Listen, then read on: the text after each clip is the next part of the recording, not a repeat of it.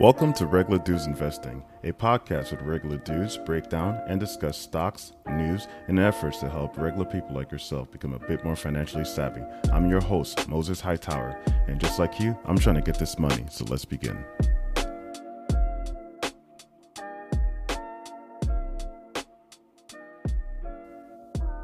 Welcome back to another episode of Regular Dudes Investing. I'm your host, Moses Hightower. I am back in California.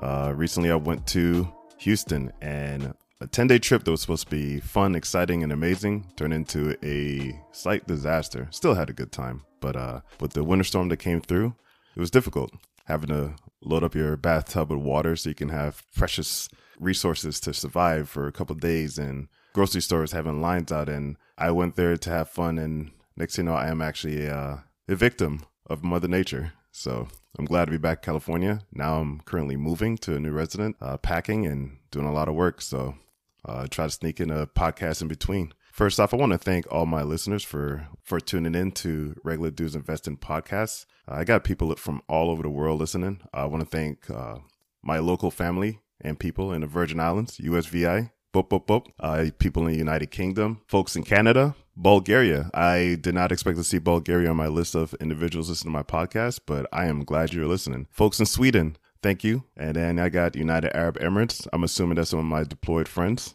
Italy, Hong Kong. I don't know anyone in Hong Kong, but I absolutely appreciate you in Hong Kong. And you know what? Spread the word. Uh, tell your friends to listen to Regular Dudes Investing. And the Philippines. Uh, for my little Filipino peeps, I thank you out there for listening too.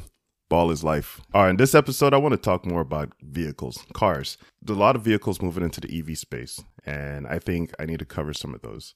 Uh, people are investing into the wrong things. They're assuming that there's a hype stock. They can just invest into it and it should do exactly what they want. The market doesn't do everything you want it to do, it does what it wants. You do not control the market. Therefore, you need to have a better approach. For instance, Workhorse. A lot of people have been telling me they love Workhorse, they invested into it, and they were relying on this contract with the US Post Office. Well, they were relying, they were hoping. And you know what? It did not come true. So Workhorse did not get their contract with the US Post Office. Uh, the stock dropped harshly, and reality set in.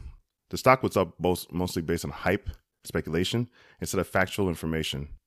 A good balance sheet is something you need to look at, people. Uh, you can't bet on hope. Hope will get you nowhere. You need you need to know facts and numbers. The contract was given to Oshkosh Corporation, ticker symbol OSK. Uh, they awarded them with a $482 million uh, contract to modernize uh, the dilapidated fleet. Um, and this contract was meant to be for 10 years. The contract the contract is to build about 50,000 to 165,000 vehicles within 10 years. And the entire contract is estimated to value $6 billion. Even with that deal, one company I did not expect to see on the list to be a part of that deal Ford. Now, for those who know me, know that I have beef with Ford, but Ford is making good changes. They're trying to reduce costs and they're also sitting here being part of deals that originally wasn't for them. So Ford and Oshkosh are both going to be part of this contract. It's really Oshkosh, but Ford now is going to be making their engines for Oshkosh. So Ford right now is having behind the scene deals I know they're also invested into Rivian, which is supposed to be an electric vehicle. So is Amazon. But I like to see what Ford's doing. They're actually still profitable and slight slight increase in uh, or slight bump in the revenue. As an engine supplier for Oshkosh, I see Ford making you know some money out of this, and it's a good trend for them. Uh, get the feet wet, get back into making things like they used to, and potentially even increasing their their actual profit value. But Workhorse wasn't the only one that declined. Tesla also declined. A lot of people were selling because they felt it was too high. Uh, everything else in the market was dropping. So a lot of people wanted to decide to sell. But why? Why are you selling Tesla? They're one of the best EV companies out there, the best, because there's no real competition out at this moment. Well, while everyone was trying to sell, Cathie Wood from ARK Invest was buying. It's clear that recent purchases of Bitcoin by Tesla will affect their prices. ARK Invest, though, bought $171 million in Tesla. That's a lot of shares. And they bought them around the mid 700s. Tesla also recently cut the price of their Model 3 and Model Y because they see steep competition coming into the effect and they're trying to compete against those guys. So while everyone else is selling, Cathie Wood and ARK Invest is buying. Listen, I'm no professional, but if I'm going to be listening to somebody, it ain't going to be my friends. It's going to be Cathie Wood. Another recent EV company that dropped is Lucid Motor. Now, Lucid Motor, they have a very sleek design, beautiful car. Um, I think they have a chance of actually doing really well. But the problem is, is that they too were up on hype. People were buying it because of a car that they saw that they felt was going to be competition. So recently, Lucid Motor, after they did their SPAC or reverse merger, um, saw a slight correction in the prices. The stock was overvalued. The company released that they were going to have about 1.6 billion shares for the company. Well, around that time, the stock was about $60 a share. You do the math. Take 1.6 billion shares, or just 1.6 billion, and multiply it by 60, and you're going to get about almost 100 billion dollars. Now, why is it worth 100 billion dollars when a company like GM is worth 72 billion dollars?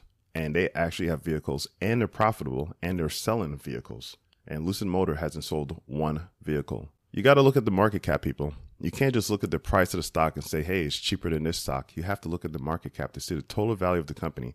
Otherwise, you're overpaying for something that's not worth what you're paying for. So, all the guys who bought it high and are now sitting on these stocks as bag holders, wondering why they have a $60 share price mark that they bought it at for a $30 stock, and wondering why they're sitting on it and why it hasn't gone back up is because you are buying something that's not worth anything. They haven't produced anything. There's no product yet. There is a design, but it hasn't been released. So until something's been released and they're actually seeing some type of profit or revenue, you're just sitting on an empty shell of a company. Something I should have touched on before um, last week is on earnings per share. Now, I, I did touch on PE ratio and I did slightly touch on earnings per share. Last week, I covered uh, PE ratio.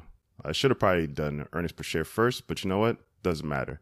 You, you still learn something. So this week I want to touch on earnings per share, and it kind of will enhance your understanding of PE ratio because now you're going to understand what each share stands for.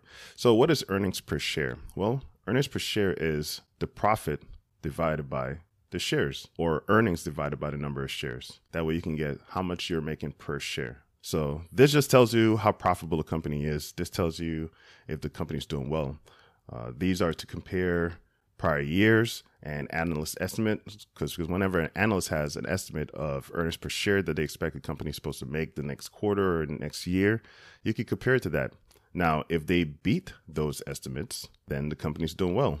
Forward earnings or prior earnings, or you know, to show year over year growth. If the company is not beating those prior numbers or analyst numbers, then that dictates that the company may not be doing so well. These earnings are announced during quarterly earnings and annual reports, and the companies would disclose why they missed their target or why they beat their target and how they would either beat or fall short of future targets.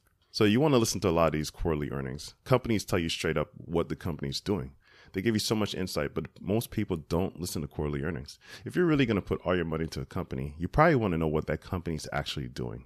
Stay up to date with your company. Learn what your company's doing. Understand what they're doing inside and out. That way, long term, you can stick with them and you can actually be profitable in what you're doing. Otherwise, you're kind of just throwing money blindly at a company not knowing what they're doing. And there's free information. I get my quarterly earning reports sent to me in my mail because whatever stocks I own, Charles Schwab, I'm not advertising for them, but they send me all of that stuff.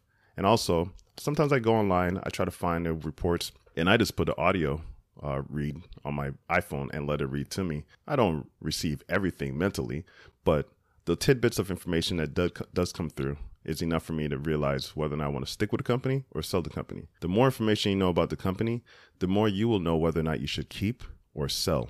And that is the key to being a good investor. If you want to be a day trader, that's different. But if you're a long term investor like me and you want to hold on to a company because you feel like over the next 10, 20, 30 years that it's going to be very profitable, like if, you know, you invested into Netflix in the early 2000s or Amazon, and you just feel like, you know what, I'm going to stick with this company, continuously reinvest and watch it grow, then why not just make sure you know what your company's doing and stay on top of them?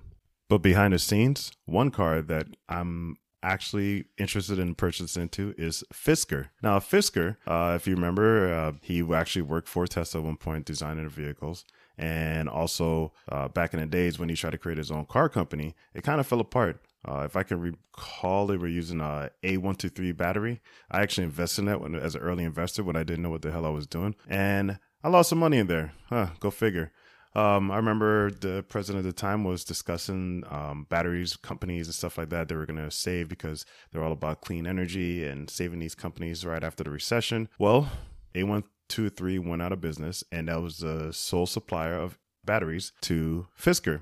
And what happened? You have a car that's an electric vehicle that has no battery, you don't have a product. So they had to scratch and they went under. And here they are uh, revisiting the industry again. And this time the industry is better. I think Fisker has a really good chance. But the really cool thing is, Fisker is talking about teaming up with Apple. So the Apple car may be made with Fisker. Uh, they've already talked to Foxconn, who actually is Apple's uh, manufacturer for the phones and stuff like that. So uh, I'm already looking forward to seeing this. This is one speculation that actually has my peak interest because anything Apple is involved with, listen, I'm recent a converter to uh, Apple so don't judge me if you're one of those Android people who are saying that Apple is a cult. But honestly, I like how intuitive the system is. I'm sorry, I can't convert to Android back at all. I, am done. Uh, so for people who love Apple, uh, like myself, um, the Blue Screen crew, we we tend to want to have everything um, intuitive, everything user friendly. Why do I want to get all these additional things that don't work properly? I want Apple Play and everything. So if Apple can create or help design a car from the ground up with their specs and things that they want a car. I'm looking at this car being as one of the most technologically advanced um, entertainment system all in one in a vehicle. One of the most technologically advanced vehicles, uh, entertainment wise, all wrapped up in one. So this is something I would love to see. Whether or not it's going to happen, I don't know, but it's definitely worth a, a shot playing in that. So uh, my eyes are on Fisker. But the company I want to talk about for this week is a company that I actually am surprisingly into. Most people would think that I'm into a lot of these smaller EV companies or even Tesla. I do like Tesla and I do have my shares in Tesla and I will not sell. Uh, as far as Tesla as I'm concerned, diamond hands because Tesla is in so many things. People look at Tesla as a car. They're not just a car, people they're not just a car. They are a technology conglomerate. They're making power grids, they're making solar panels, they're making cars. And if you just go on YouTube and you look at a few videos of what they're doing, Tesla even has uh, an insurance platform for their cars. They have one of the safest cars because they're autonomous driving. And now they're going to have an insurance uh, branch of their company insuring their own cars. And they know how safe the cars are and the chances of a car crash is very low compared to, you know, a traditional driver. So Tesla is is venturing out to so many different things. It's ridiculous. You got to dig deeper into the company instead of just looking at just a car company. But a car company or pure play car company, I should say, that I'm looking at is GM. GM is currently around $52 a share. It might go up and down by the time this podcast is released, so don't don't quote me or judge me on that. GM announced at the end of January that they will be um, getting rid of all diesel and gas powered vehicles. That is their mission. No more. No more internal combustion vehicles. EV, which is currently about 3% of the market, uh, is small, but yet the trend is there. And GM realizes that if they don't convert over, they're going to be behind. And nobody wants to be the guy trying to catch up. I mean, think about like HP or BlackBerry you know, behind the curb on smartphones when Apple came out. Everybody else was converting. Once people saw that they had a touchscreen and everything like that, everybody converted. I mean, yeah, Samsung and whatever else these Android phones were that came out at the time. Everybody knew that touchscreen was it. And some other people just kind of stuck with the old ways, thinking like, why would I want to convert? Well, you don't convert, you don't adjust, you get left behind, and you go bankrupt. GM, they're even saying that by 2025, they will have 30 EV that's right. 30 electric vehicles that they will have out in, in the world to drive. That's a lot of vehicles in the next four years. Is it possible? I mean, if they're saying it, there has to be. But you have to think about it. GM is not just making, you know, their cars for GM. They're also making cars with other countries. Um, for instance, right now in China, GM has a joint venture selling a vehicle that's only worth about $5,000. I mean, that's not much. You're talking about a really small EV with air condition, but it's beating the Model 3. Right now, the Model 3 is selling about 14, a little under 14,000 vehicles in China. The GM, whatever this little car is that they're venturing with, is selling about 26,000 cars a year. So that's that's a lot. That's almost twice the amount. So GM does have a play and have some experience in selling EVs, and they are already beating the price point that uh, Tesla is trying to beat. Tesla's trying to come out with a more affordable car, and here it is. GM actually has one that's in China. A lot of people don't realize about GM's technology with the Ultium project. Uh, it's about a $20 billion investment that they did. Uh, GM is creating a skateboard technology. I want to say skateboard is it's literally the chassis for the vehicle, and that is their model design. Uh, they can do horizontal or vertical stacking. So they can stack the batteries uh, modularly, vertical or horizontal. And the reasons why is because they can use it for different spacing. When they do this, they can have a vehicle, if they're going to do vertical, they could do for vehicles that are going to be more high ceiling type vehicles, like, you know, the Hummer or any type of SUV. If it's going to be a low to the ground car, like a Corvette, then it could do horizontal. Tesla says that this type of technology is to them, I guess, maybe a little primitive and is behind the curve. So they're going away from that. But for GM, they're using it right now. Uh, currently, GM is fighting to get the battery cost under 100 kilowatts, uh, $100 per kilowatts, I should say. Um, at this pace, they it's going to be a while. It's probably going to be the next four or five years before they can get that. Tesla's already talking about they can get it there. GM and LG is doing a joint venture project to be able to do this, and I think GM can actually possibly get their prices down. It's only going to take a matter of time with mining and uh, reengineering and this technology, just like any just like any electronic uh, advancement, you're going to see prices dropping as the technology advances. Don't sleep on GM with their skateboard technology. Don't overlook them. They're going to be one of the biggest EV companies in the world uh, right before your eyes. 30 vehicles is a lot. I don't know any other company with 30 electrical vehicles. Think about it. Tesla has about five. Like I said, GM is about $52 a share. Um, expected revenue is supposed to be $147 billion. In the third quarter, they beat the quarterly earnings by 105%. And in the fourth quarter, they beat their expected earnings by 20%. This is just showing that GM is doing better than people are expecting to do. Um, the net income is about $6.2 billion. Now, the reason why I'm saying all those numbers is because another company that I feel is overpriced is NIO. Everybody keeps talking about NIO and how they're the next car of the future and they're going to be Tesla in China. But NIO doesn't make much money. NIO is worth about $78 billion. Why? They have a few cars. They sell about 7,000 cars a year. And here it is GM is selling way more than them. NIO has, in, in 2020, their revenue was about $2.48 uh, billion dollars. In 2021, they're expected to be 4.96 billion. Um, that's revenue. That's money coming in. That's not even profit. Their earnings per share Okay. Now we just talked about earnings per share. NIO's earning per share is negative 44. That's for every share, which is $49 a share. They're losing $44. Why would you want to buy a company that's losing that much money? Right now, they're losing so much money. I mean, everything you put in is going straight to Neo to their technology advancements. They're, they're broke. They need you to keep investing. Otherwise, they're going to go broke that they can't sustain that. So why would you buy a company that has a negative $44 a share when GM is actually profitable making 4.33 per share? So I think with the reduction of battery costs and advancements of their technology, I think GM is actually a good play. Like I said, they got about 30 cars coming out in the next 5 years or 4 or 5 years. And GM is actually going to be a threat, an American threat, and even international threat. The fact that they're selling more EVs you know, even though it's a small vehicle and it's not that profitable compared to Tesla, it seems that they have a niche, something that Tesla's still trying to do because Tesla is actually trying to make a more affordable car. So if GM has a foothold in that, maybe they can keep that and maybe they can expand on that. And while on the same topic, another company that is kind of involved with this is Lordstown Motor. Now, ticker symbol of RIDE, R I D E. Uh, Lordstown Motor is coming out with their truck uh, they've already pre-sold 100,000 vehicles, or I should say they did a pack because they're selling more in bulk. Now, don't forget GM still has a hand in Lordstown Motor.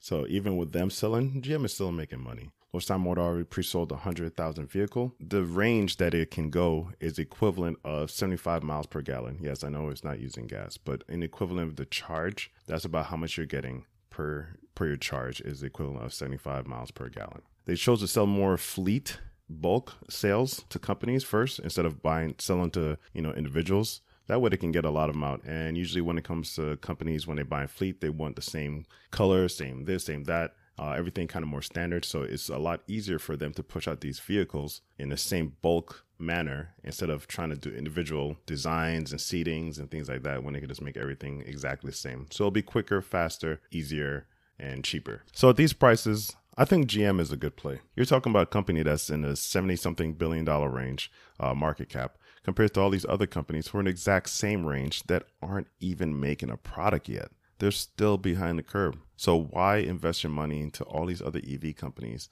that are overpriced that haven't produced anything when GM is actually making something and they're they're dedicating themselves to actually converting to EV. So GM in the next few years won't be a gas company. It'll be an EV company. And some people argue and say that, oh, GM can't do that. The thing is, it is not financially sound to have two assembly lines making both gas and diesel, and then you still have another assembly line to make electric vehicles. It's just not cost effective. It's a lot easier for companies, especially assembly line companies, to make one product the same or as much the same as possible. So at some point, GM has to realize that this has to change. And so will other people. Uh, Ford is going to have to do the same. Everyone has to. There's no point in making gas powered cars and electric vehicle cars on the same assembly line. There's too many different engineers. It's too many different workers. It's, it's too big of a building. You're just cut into your own profit. And eventually, with the battery technology advancing, it's going to get cheaper and cheaper. So it's going to be more cost effective to sell EVs as opposed to gas powered cars. And think about all of the technology goes into building an engine as opposed to a module battery. And if you want your vehicle to be stronger, you just add more motors. That's how EV works. You just add another DC motor. You have one motor you can put in a car. You're going to put a truck, have two motors, maybe even three. So for me, right now, these prices, I think GM is a steal. I know the chip shortage is causing them to have their price drop a little bit. I know the recent market drop is causing their price to drop as well. But at $52 a share, I like GM. And if I can get in a $40 range, I'd buy GM. I'm not telling you to buy it, but for me, GM is on my watch list and it's going to be in my portfolio shortly. I'm just waiting for it to have another dip. I would love to see it in the $40 range uh, before I get in. But if not, you know, I might buy a little bit now, a little bit later. Sometimes the market doesn't give you the price that you want. And remember that the market doesn't work in your favor, it does what it wants. So for me, I might buy a little bit now, and if it drops, I'll buy a little bit more. If it continues to goes up, then you know, at least I got in. But that's it for me. I want to thank everybody for listening, and I'm not just thanking all the people who are international. I'm also thanking my U.S. listeners too, and my friends and family, and everyone who's actually tuned in to listen to my podcast. I really appreciate you guys actually taking your time to actually listen to the things I have to talk about when it comes to stocks. Um, I appreciate uh, family members who are actually putting my name out there to their friends. I know in Texas, my nephew Elijah is telling his coworkers uh, about my podcast, and it's actually entertaining to have people write me on Twitter and inbox me, asking me questions, and it's it's fun. It's exciting. I'm just a regular guy talking about stocks, and you know, I'm trying to be as relatable to people when it comes to these things because this is difficult. It's difficult to understand sometimes. And you just need somebody to simplify things, make you realize that, hey, what am I missing? What am I overlooking? Um, we don't need to make stock so difficult at times. It's as simple as you want it to be. So for me, I'm trying to help the the small guy, the beginners, uh, trying to understand what they're doing so they can be better investors. We can all grow together, and I actually appreciate what you guys are doing for me. So thank you for tuning in again. This is Moses Hightower, Regular Dudes Investing, and I'm out. Regular Dudes Investing is not legally bound to any investment strategies. All decisions fall strictly on the investor as information from Regular Dudes Investing is solely for entertainment purposes.